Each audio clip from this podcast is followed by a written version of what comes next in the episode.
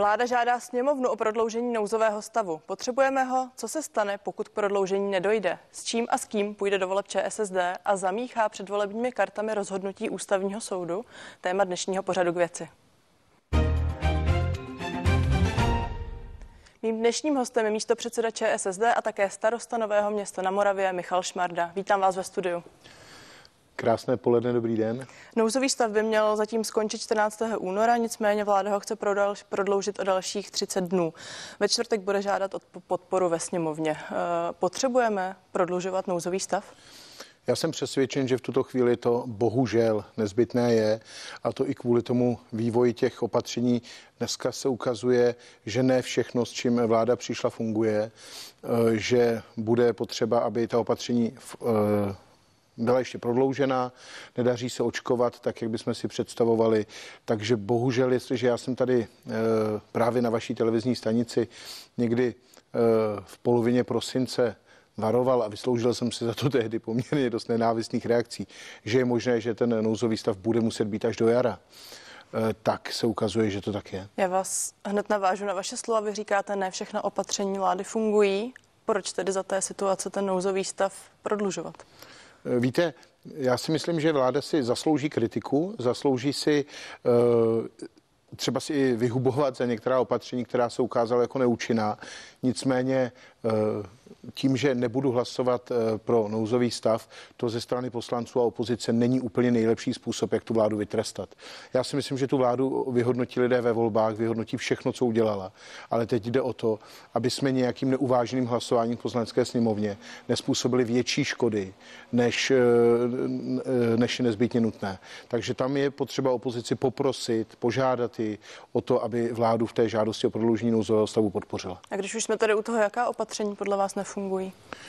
Podle mě se ukázalo, že některá opatření ve vztahu k malou obchodu byla nadbytečná. Podívejte se, já jsem z menšího města a musím se přiznat, že eh, to, že u nás jsou uzavřeny některé provozovny, ve kterých stejně, jako řeknu, do, do, do toho malého obchodu se stejně nevejdou víc než dva lidé a prostě ani tam nikdy nechodili a lidem to hodně komplikuje život, tak to se ukazuje jako věc, která třeba možná byla nadbytečná.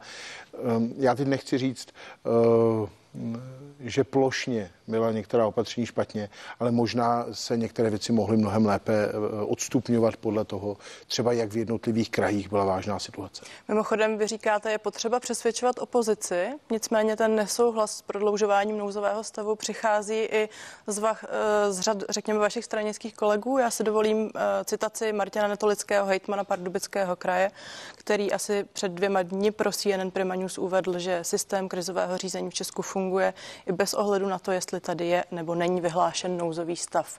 Eh, překvapuje mě ta nejednota v rámci jedné strany a ptám se rovnou, zda nejsou i jiné cesty.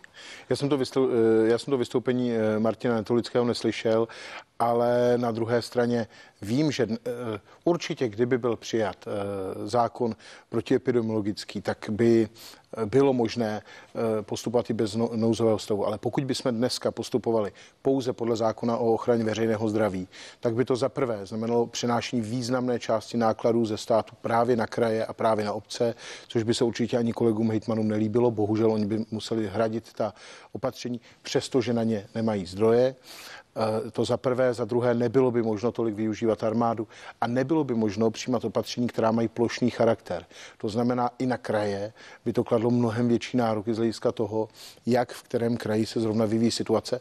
A já si nejsem jistý, jestli při těch nárůstech, které máme dneska, vůbec ještě existuje nějaký kraj, který je lidově řečeno v pohodě z hlediska epidemiologického, takže by tam to opatření nebyla třeba. Já bych se v tomto spolehl na to, že v rámci toho nouzového stavu se požádáme vládu o to, aby se mnohem aby mnohem efektivněji a otevřeněji komunikovala s poslaneckou sněmovnou, komunikovala s obcí prostřednictvím, prostřednictvím krizového štábu, aby ten skutečně měl vážnost a probíhala komunikace s kraji. A aby, eh, dejme tomu, přizvala i ty opoziční strany, které se snaží být konstruktivní, což některé jsou, tak aby je víc vtáhla do toho procesu rozhodování.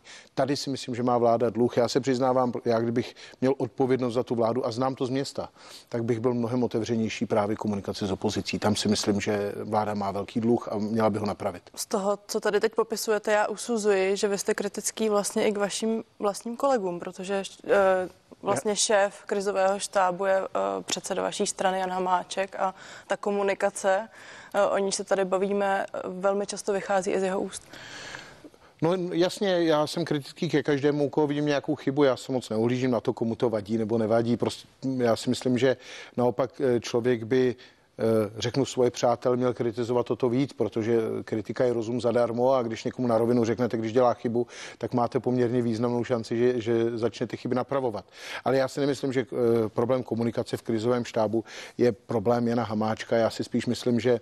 No, posledních... jde o tu celkovou komunikaci, kterou jste zmiňoval. Já si prostě myslím, že uh, tahle vláda má jeden velký problém a to je s rozdělováním pravomocí, rozdělováním odpovědnosti a že zkrátka možná někdy předseda vlády si na sebe bere příliš mnoho odpovědnosti a tím jakoby dochází k těm manažerským selháním, že se snaží dělat všechno a nakonec nedělá nic pořádně. Pojďme se podívat do reality. Vy jste zmiňoval pandemický zákon, eh, což je mimochodem věc, kterou často argumentuje právě opozice. Jsou ještě teď eh, nástroje a je to ještě moment, kdy třeba se vrátit k jednání, k jednání právě o tomto nástroji do já bych, čtvrtka? Já, já si myslím, že by bylo nerozumné myslet si, že do čtvrtka ten zákon bude přijat. Ale mohlo by být jedním ze závazků vlády, že v rámci tohoto prodloužení nouzového, eh, nouzového stavu ten zákon bude ochotná předložit a e, vyhovět připomínkám tak, aby mohl být v rámci tohoto prodloužení nouzového stavu schválen. To si myslím, že by bylo fér. Znovu říkám, já kdybych byl odpovědný za tuto vládu, tak by k těm slibům, které bych dal opozici, patřilo například i to, že jednou týdně vystoupím před tu poslaneckou sněmovnu a seznámím dopodrobna, složím účty s tím, eh, co eh, vláda dělá, co připravuje. Eh, já nevím, spousta návrhů, které přicházely z pirátské strany ohledně kompenzací, ohledně kompenzací živnostníkům, tak měla racionální jádro. A zkrátka je potřeba otevření s tou poslaneckou sněmovnou jednat. Ta má vláda dluh, já s tím souhlasím. Může proto dělat víc ČSSD, protože protože my vidíme vládu každý týden vystupovat na tiskových konferencích, většinou to není jen jednou, je to i víckrát. Nicméně stačí to veřejnosti, máte pocit, že dneska... ta komunikace je opravdu to jediné, co je v tuto chvíli uh, prostor zlepšovat. No, komunikace není to, že předstoupím na tiskovou konferenci, tam řeknu, co se bude dít a bez dotazů ji ukončím. To není komunikace, to je, to je jako kdybyste řekla, že poprava je přestřelka, akorát, že je jenom jednostraná, že střílí jenom jedna strana. Takže eh, jakoby eh, komunikace musí být otevřená. Já když s někým komunikuji, tak musím být ochoten mu naslouchat, musím být ochoten změnit svůj názor na konci té diskuze. Pouze to je otevřená konstruktivní eh, debata, eh, které musí být každý zodpovědný politik, zejména když řídí zemi v krizové situaci, taky musí být schopen. Umí to každý starosta malého města, proč by to pro Bůh nemohl mít předseda vlády? A ČSSD je vládní stranou, proto se stále dokola ptám. Snažíme se na našeho silnějšího eh, vládního partnera v této věci působit. Někdy jsme úspěšnější, někdy méně. Pojďme se podívat tedy k té realizaci. Vy říkáte, nouzový stav je potřeba prodloužit. Co proto teď eh, může vaše strana dělat, eh, když si poslechneme právě požadavky opozice, eh, jako je třeba otevření škol, což mimochodem chtěli v těch uplynulých hlasování také komunisté, nebo zabývat se návrhem očkodňovacího zákona. Jsou to reálné dohody? To, co chtěli komunisté, kteří přišli a řekli několik návrhů a vzali to jako politický handl, tak to je přístup, který není fér a který si Česká republika nezaslouží. Pokud dnes přichází některé opoziční strany s tím, že říkají, pojďte se zabývat návrhem odškodňovacího zákona, já to beru jako férovou věc. Myslím si, že pokud vláda dá eh, slovo chlapa na to, nebo pardon, genderově správně to řeknu, dá poctivou, poctivý slib eh, eh, toho, že se bude zabývat i tím očkodňovacím zákonem, který už v poslanecké sněmovně leží, tak já to považuji za korektní, korektní požadavek, kterému já, kdybych byl na místě předsedy vlády, tak vyhovím. Na druhé straně musím říct i to, že i ty kroky, které už vláda udělala, například to včerejší rozhodnutí zvýšit ten očkodňovací bonus na, z 500 na 1000 korun, a některé další záruky, které přicházejí, tak jsou věci, které, se kterými bych souhlasil. Konec konců jsou to i požadavky sociální demokracie, navýšení nemocenské, nebo například přijetí už skutečně hotového zákona o, o těch podporovaných pracovních místech. Tak tedy vyjmenujte, prosím, o co se jedná například přijetí eh, zákona o podporovaných pracovních místech neboli kurz arbeitu v tom, eh, v tom stavu, v jakém ho navrhuje Ministerstvo práce a sociálních věcí, respektive upravený eh, po těch dohodách politických stran. To je jedna z důležitých věcí. Znovu řeknu, ta nemocenská, tak aby lidé se nemuseli bát, ať už jsou to zaměstnanci nebo živnostníci, tak aby se nemuseli bát jít do té karantény. My si tady eh, vyprávíme, já když půjdu na 14 dní na 60% platu, tak to nějak přežiju nakonec. I když z toho rodina nebude mít radost. Už se mi konec konců stalo, když jsem měl covid. Tomu se ale prosím, pojďme ještě pro spoustu vrátit. lidí mě... je to existenční problém. Jsou lidé, kteří jsou velmi na to špatní. Mě zajímá ale ten prostor pro to vyjednávání. Pořád se bavíme o tom, že o tom nouzovém stavu se hmm. má hlasovat za dva dny. Já, reálné vyjednat. Podívejte se, to je věc, které já nerozumím, jsem kvůli tomu jak k vládě, tak k opozici, zkrátka tady k pražským politikům jsem k tomu kritický. Já naprosto nechápu, proč si musíme každou chvíli zažívat tyhle tři hektické, uh, hektické dny, vyjednávání na poslední chvíli. Vyjednávat se mohlo minulý týden, vyjednávat se mohlo před 14 eh, dny. Na druhou stranu říkám, a to je ta výtka k opozici, myslím si, že není správnou cestou. Eh, myslet si, že kompromisem je, že ten nouzový stav neschválím na, na měsíc, ale třeba jenom na 14 dní. Já bych moc poprosil, dejme té vládě dostatečný prostor, trvejme na to, aby se zavázala k ústupkům, aby se zavázala k tomu, že bude otevřeně komunikovat a diskutovat a bude vycházet vstřícným opozičním návrhům, těm, které jsou seriózní. Využijeme ten čas i k přijetí toho, eh, toho eh, protiepidemiologického zákona, ale na druhé straně nesnažme se tu vládu, tak jak to bohužel předvedli komunisté nějakým vydíráním, dostávat do pozice, že se tady kšeftuje s nouzovým stavem. To není fér. Na druhou stranu ten nouzový stav platí už 132 dnů. Vláda už měla v podstatě rok na celá podobná vyjednávání, no. proto se ptám, zda není pozdě. Ne, ne, nikdy není pozdě. Uh, ano, měla, měl konstruktivnější přístup přijít mnohem dřív. Měl přijít mnohem dřív, ale rozhodně není pozdě.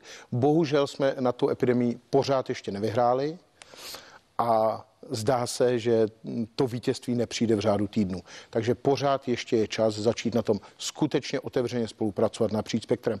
A to, že když eh, TOP 09 pošle do krizového štábu pana Šmuclera, který se z epidemie dělá legraci a celé to zlehčuje, no tak hold jsou lidé, se kterými se eh, eh, tím konstruktivním přístupem vyjednávat nedá. Ale na druhou stranu znovu opakuju, jsou opoziční strany, já nechci nikomu dělat reklamu, které přichází s naprosto konstruktivními návrhy, kterými se vláda měla zabývat už dávno. To uznávám. Mimochodem opoziční strany přichází eh, i s dalšími aktualitami. Dnes hnutí stan oznámilo, že se do konce týdne obrátí na ústavní soud, aby posoudil přiměřenost nouzového stavu, pokud ho sněmovna schválí. Myslím těm teď to prodloužení. Jaký to vysílá signál a co z toho lze vyčíst? Já už tohohle všeho, co zažíváme s koronavirem, mám taky dost. Už toho všichni máme plné zuby, už uh, bychom byli všichni nejradši, aby to skončilo.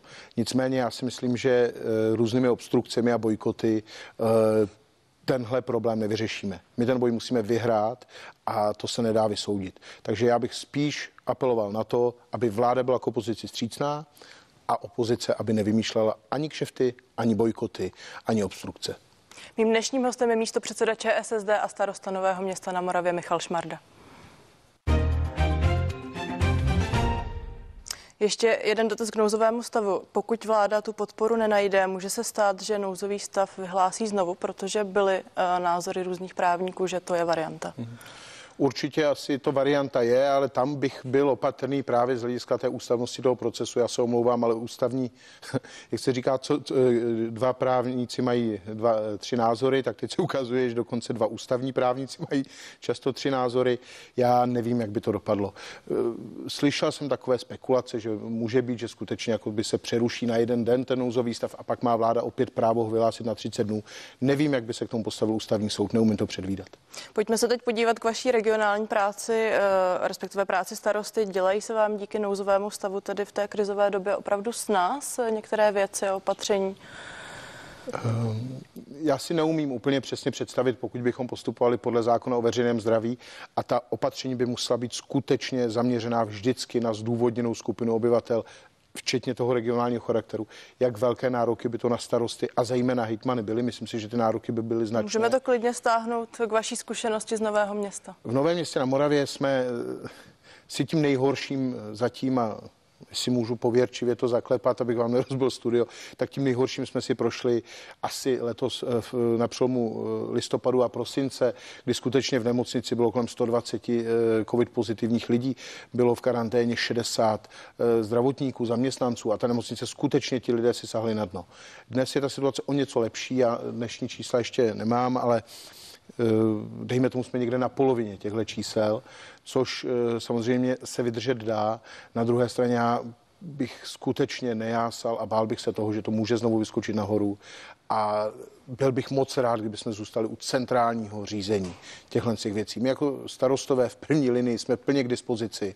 Budeme pomáhat, budeme, uh, budeme se snažit ze všech sil naplňovat to, co, to, to, to, co bude potřeba, co, co bude přicházet jako požadavky od vlády, ale nerad bych se dostal do situace, že ta odpovědnost a to řízení bude přenesena na regionální úroveň. Já se bojím, že by to nemuselo dopadnout dobře.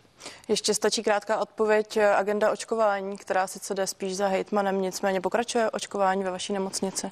U nás v nemocnici proběhlo očkování v pohodě, teď myslím zdravotnického personálu. Moc děkuji všem, kteří se podíleli na očkování e, zaměstnanců v sociálních službách a e, samozřejmě klientů sociálních služeb nad 80 let. Tohle proběhlo skvěle, nebyly s tím žádné problémy. Samozřejmě trápí nás to, co se děje dneska, že ty ostatní skupiny obyvatel žijí v nejistotě, neví, jak to bude dál. A i tady bychom chtěli e, poprosit o to, aby pokud možno se to co nejrychleji vyřešilo, protože samozřejmě ti lidi vidí, že i tam, kde ta, eh, ty očkovací látky nejsou, tak je to, dejme tomu, problém toho, jako v Rakousku, že zkrátka jsou perfektně nachystaná očkovací místa, všechno je připraveno, lidi jsou registrovaní a čekají na látku. U nás ještě nedošlo ani k těm prvním dvou věcem. Nejsou připravená všude dobře očkovací místa. Lidé se nemají možnost registrovat. Já si myslím, že to v lidech eh, vyvolává značnou nejistotu a je potřeba to co nejrychleji napravit. Michal Šmarda zůstává hostem pořadu k věci.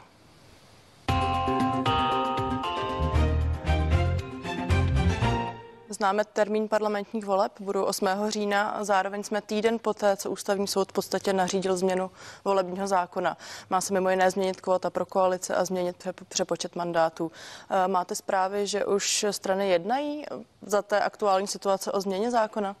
Má být dneska, myslím, eh, poměrně jedno významné jednání a co vím od pana předsedy Hamáčka, tak když to zjednoduším, tak uh, fakticky jsou teoretické tři možnosti, jak to, jak to vyřešit. Každá z nich má nějaký problém.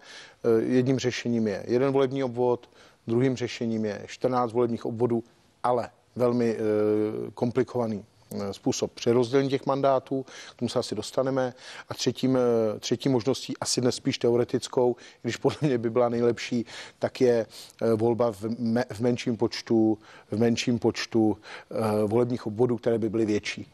Ale upřímně řečeno, ústavní soud tím, že o té věci rozhodoval tak dlouho, tak tuto třetí, podle mého názoru nejvhodnější možnost do značné míry zablokoval, protože samozřejmě dneska není dost času na hledání takto složité politické zhody. Nebudeme rozebírat dlouze ty tři varianty, nemáme dostatek času, nicméně ta úprava pracuje v podstatě s úvahou, eh, pardon, s návrhem, eh, že zákon pomůže menším stranám a těm předvolebním koalicím. Co to bude znamenat pro ČSSD v praxi?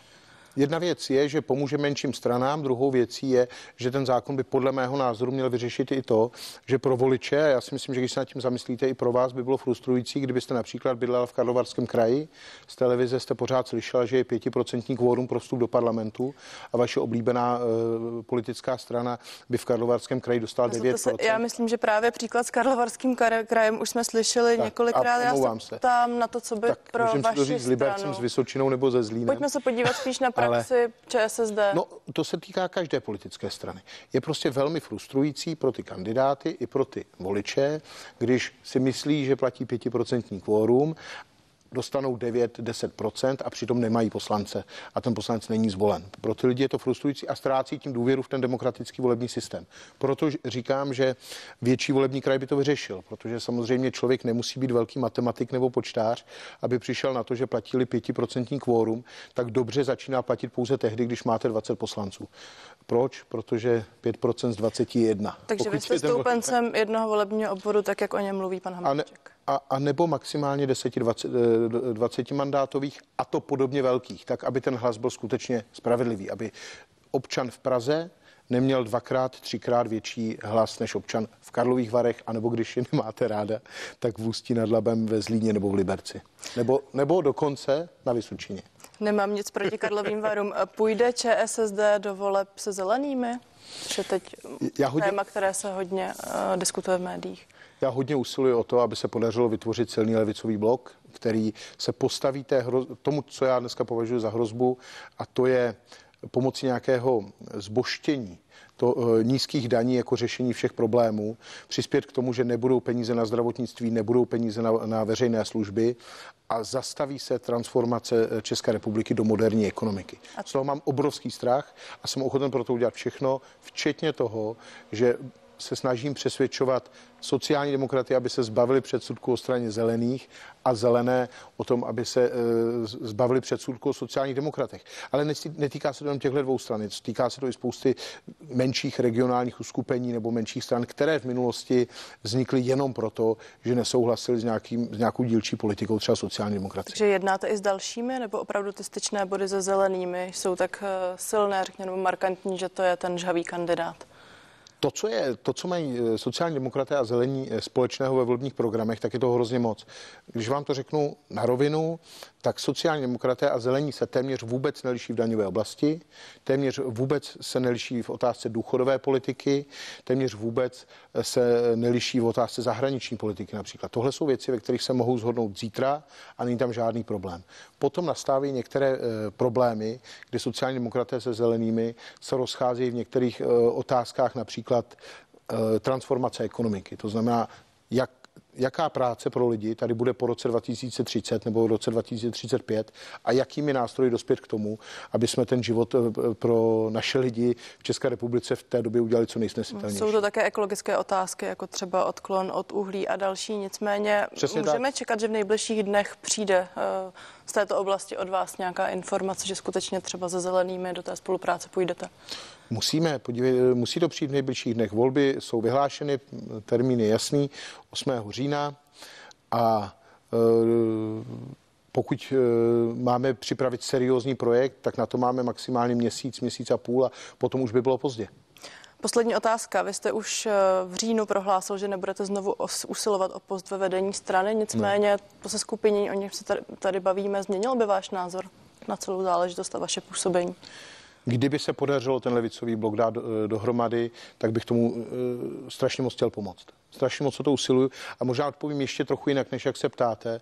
Pokud se to nepodaří pro tyhle volby, tak já si chvíli odpočinu a budu to zkoušet potom někdy zase znovu, protože já si myslím, že to je to, eh, co Česká republika potřebuje. Nebude to legrace. Tahle, tahle krize, kterou prožíváme, není krizí poslední a čeká nás krize práce, čeká nás sociální krize a na tohle všechno musí být Česká levice připravená. A ne tím, že po sobě bude štěkat a bude proti sobě bojovat, ale naopak tím, že spolu bude spolupracovat. Michal Šmarda, díky za rozhovor. Taky vám moc děkuji. Děkuji. Dnešní pořad k věci je u konce. Těším se na viděnou na CNN Prima News.